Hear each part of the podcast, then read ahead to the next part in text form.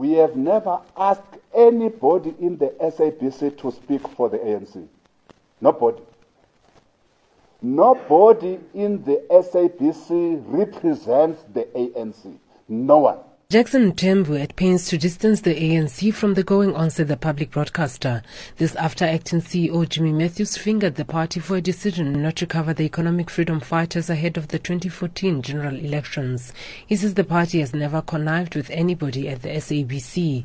Mthembu also came down hard against the new decision not to show violent protests, saying if there were to be changes to the electoral policy as the governing party, they should have been consulted. When you say you you ban, you then simply say people of South Africa must hear from you what they must see or not see.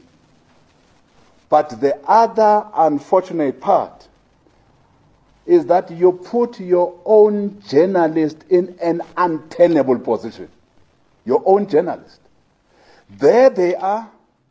They are pursuing a story now, because there is a ban, there are certain parts of the story that they must not carry.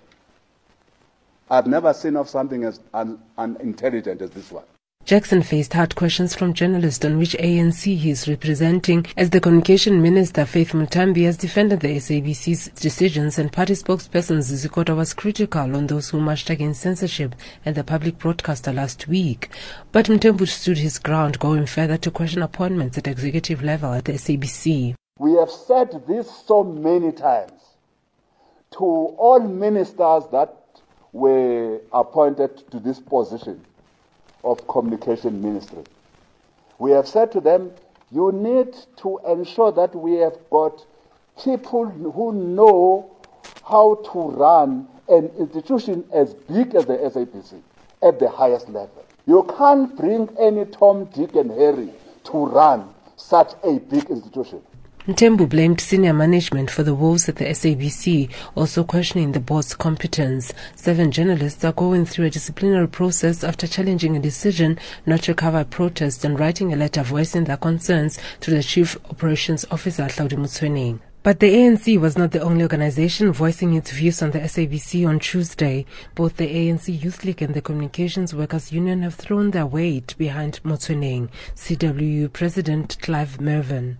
We find it strange that everybody now wants an audience. They want coverage.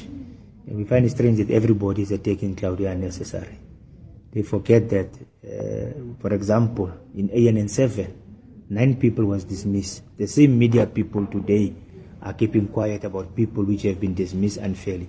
People are being exploited in ANN 7. People's salaries have not been paid. The media is keeping quiet. But on Hlaudi, They've got a lot to say. The ANC Subcommittee on Communications wants Communication Minister Faith Muthambi to account on developments at the public broadcaster and will be meeting her on Monday. Mthembu says they will also ask her on the changes to the editorial policy and how these are linked to the disciplinary cases against the seven journalists. He, however, said that if the disciplinary process against the journalists is a result of the recent changes in news coverage, then the ANC stands with the journalists.